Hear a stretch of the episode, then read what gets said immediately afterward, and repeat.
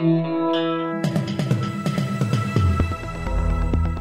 listening to the Betoota Advocates Weekly News Wrap on Desert Rock FM 96.5. Welcome back to the Betoota Advocate Weekly News Bulletin. You're joined by myself, Clancy Overell, and joining me, two of the great thinkers and some of the more, uh, I guess you'd say, cemented legacies in Australian media.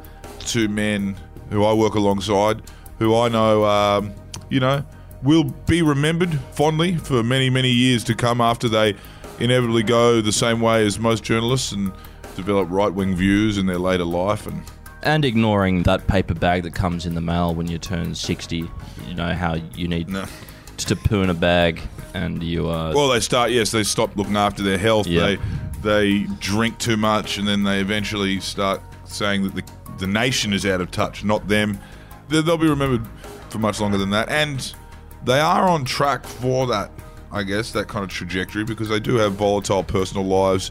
I guess you'd say you don't have kids, Wendell, but um, Hoping to. Errol Not far do- off. Errol does, and um, you can see right now that there's kind of some sort of what would you say, Errol? He, he, your kid's a, he's a bad egg.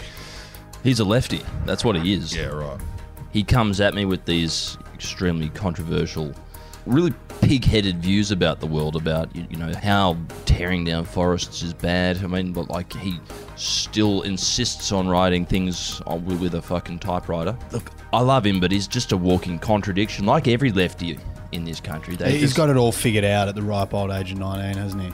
he Knows has it mate. all. Mate, you know what you should do is you should you should take him to the pub, fill him up with piss like they used to do to us. He doesn't drink. No one in Gen Z drinks.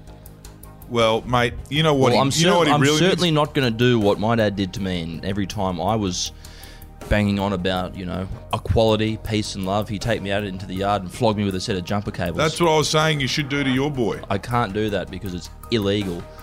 And I was raised in Hong Kong where it was legal. And he's a 19 year old man. It's a bit hard to. Yeah. Do you reckon bigger he'd than have you. you? He's a Do you reckon he could have you? He would belt the brakes off me. Oh my god, a lefty who can fight, that might be the world's first.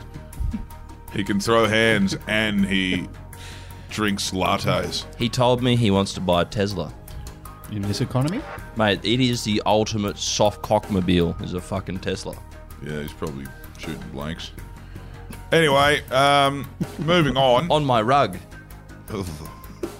I remember actually staying at your house that night when the wife kicked me out, and I, he was he was out of town, so I stayed in your Which kids' one was that? No, it Current was- wife?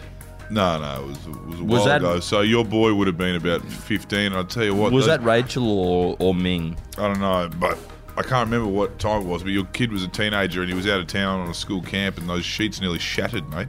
He'd been whipping the fucking ears off it, that's for sure. Well, he's certainly not shooting blanks then, mate. Well, It's, uh, I know, I just don't know. I don't think blank is correlated to um, viscosity volume. and stickiness. I don't know, mate. I am I am no urologist. Mate, there was sock, but- there was socks on the floor that nearly got up and walked out. Anyway, what's in the news today, Wendell? Yeah, sh- let's get into it. We're going to start off with a bit of a sad entertainment story here.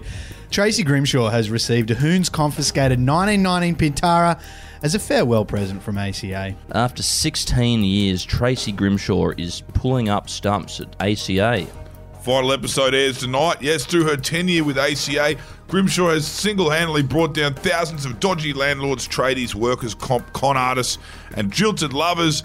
Also, she's done some heavier things too people, human trafficking and stuff like that. Um, Yeah. terrorism, And- dodgy moss. She was in on them for a while. But Outer she- Metro Love Rats. Outer Metro, lo- yes, those dirty Johns, plenty of them.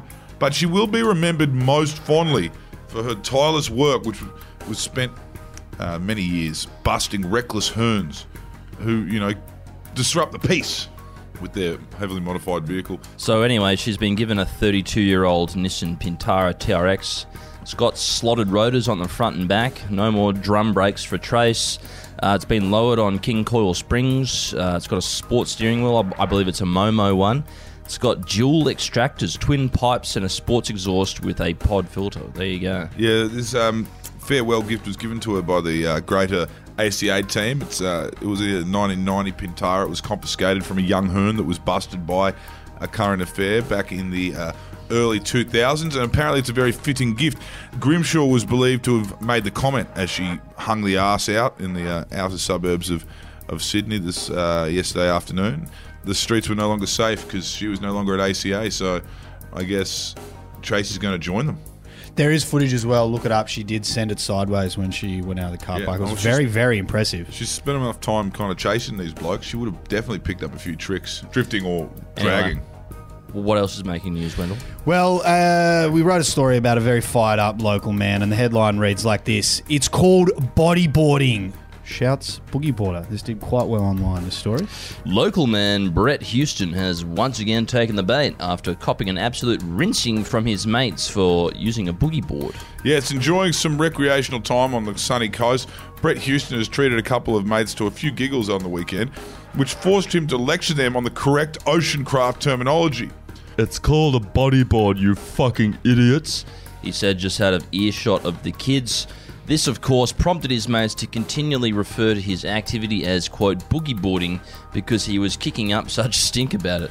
You know, it's not actually boogie boarding, said the grown man who still indulges in children's activities. It's called bodyboarding. Yeah, he was really labouring to make that point. A noted rash shirt wearer as well. Now, we'll move on to a national story here, and Australian made Prosecco is said to be renamed Blackout Juice after European Union winemakers have demanded change. Producers of Prosecco, I believe it's pronounced, Wendell, in Europe are demanding local winemakers stop using that name as they look to impose similar, quote, champagne style bans on what they see as inferior products that damage the brand. Yes, Prosecco is produced over a large area in Italy and named after the village of Prosecco, which is in the province of Trieste. That's more or less the reason why the EU representatives say producers in Australia need to stop using the name and start calling locally made Prosecco by its real name, Blackout Juice. Or brain varnish, liquid stroke, and aneurysm in a bottle. Those are also terms that the EU winemakers are prepared to accept. However, one local winemaker has said the demands are rubbish. Darren Rothery is the manager of Diamantina's most awarded winery, Pogo Stick Wines. He says he's tried a lot of inferior Prosecco from the very region that's trying to monopolise the name. Yes, he told our reporter that, quote, we have a lot of Prosecco that is produced here in Betoota. It's won three gold medals at the winemaking version of the APRA Awards. Very good. It's called Woogel Aneurysm, and it retails for an affordable eight ninety nine a bottle down at Dan's. So I- I guess those Italians can go and get fucked then. Sounds like it. That's it. That's, that's what Darren sentiment. reckons. Yeah. Wrapping up with sports news now, and uh, a lot of attention has been focused on human rights abusers Qatar this week. We wrote a story from over there, and it was about a crafty Movember play enabling the Socceroos to boost their World Cup hopes with the late arrival of a star recruit who looked suspiciously like Sam Kerr. The Socceroos' hopes at the 2022 FIFA World Cup have been given an added boost this morning after the late arrival of a suspicious new player. Coming up against the likes of Denmark and Tunisia in the group stage of the tournament after being bounced by the French, the Football Roos are facing the prospect of leaving Qatar after one week of tournament football. It's believed the Socceroos have been able to parachute in a five foot six weapon who goes by the name of Cam Sir. That's right, Australia's greatest football has rocked up at training, hoping that a crafty little moustache will see her able to take the field for the Socceroos. I sure fucking hope she can. She scores goals for fun, and we need goals. Otherwise, we're not going to have much fun, and we'll be going home after a week. Yeah, it'll be tough for us to win the World Cup at this tournament, I think. Yeah, who would have thought? Hey, We uh, just need fourth- a better team that has a better coach with some better players, and we might be in with a shot. Yeah, we need the quality of like Barcelona players, and we need to play like them, and then we can win the World Cup. It's pretty Exactly. simple, really. It- it is simple. I don't know how it's hard to figure out. Anyway, They're all we'll going to what rugby happens. league, mate. That's it for the week in news, I think. It is, mate. Let's get out of here. I am thirsty. Hooroo!